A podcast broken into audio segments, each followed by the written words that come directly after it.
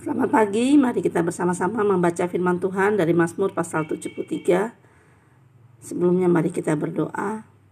Tuhan Yesus kami bersyukur karena pagi hari ini kami boleh bertemu kembali walaupun tidak bertemu secara langsung dan bersama-sama merenungkan firman Tuhan. Kami minta Allah Roh Kudus menolong kami untuk mengerti firman-Mu dan membawa kami Tuhan hidup dalam kebenaran. Terima kasih Bapa dalam nama Yesus kami bersyukur. Amin. Mazmur pasal 73, pergumulan dan pengharapan. Mazmur Asaf. Sesungguhnya Allah itu baik bagi mereka yang tulus hatinya, bagi mereka yang bersih hatinya. Tetapi aku sedikit lagi maka kakiku terpeleset, nyaris aku tergelincir. Sebab aku cemburu kepada pembual-pembual.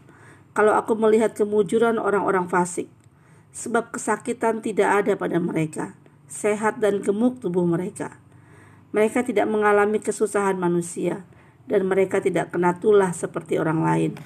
Sebab itu mereka berkalungkan kecongkakan dan berpakaikan berpakaian kekerasan.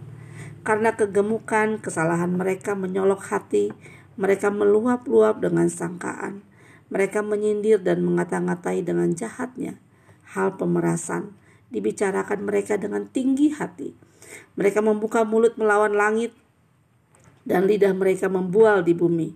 Sebab itu orang-orang berbalik kepada mereka, mendapatkan mereka seperti air yang berlimpah-limpah.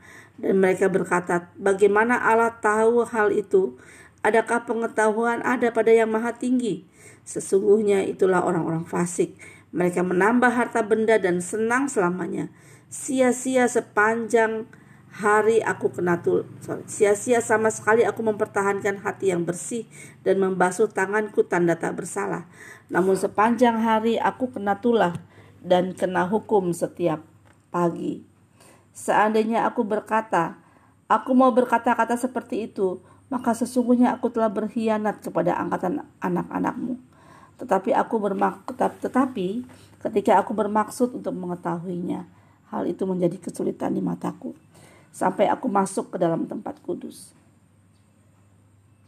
Sampai aku masuk ke dalam tempat kudus Allah dan memperhatikan kesudahan mereka. Sesungguhnya di tempat-tempat licin kau taruh mereka, kau jatuhkan mereka hingga hancur. Betapa binasa mereka dalam sekejap mata, lenyap, habis oleh karena kedahsyatan. Seperti mimpi pada waktu aku terbangun. Ya Tuhan, pada, pada waktu terjaga, rupa mereka kau pandang hina. Ketika hatiku merasa pahit dan buah pinggangku menusuk-nusuk rasanya. Aku dungu dan tidak mengerti. Seperti hewan aku di dekatmu. Tetapi aku tetap di dekatmu. Engkau memegang tangan kananku. Dengan nasihatmu engkau menuntun aku. Dan kemudian engkau mengangkat aku ke dalam kemuliaan. Siapa gerangan ada padaku di sorga selain engkau? Selain engkau tidak ada yang kuingini di bumi. Sekalipun dagingku dan hatiku habis lenyap, gunung batuku dan bagianku, tetaplah Allah selama-lamanya. Sebab sesungguhnya siapa yang jauh daripadamu akan binasa. Kau binasakan semua orang yang berzina dengan meninggalkan engkau. Tetapi aku, aku suka dekat pada Allah.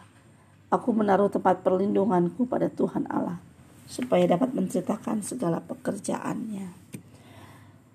Ya anak-anak sekalian, apakah anak-anak atau Bapak Ibu pernah merasakan ada perasaan iri ya dengan orang-orang yang uh, yang hidupnya boleh sembarangan, boleh ngomong apa saja, boleh berbuat apa saja, nggak banyak dilarang sana sini.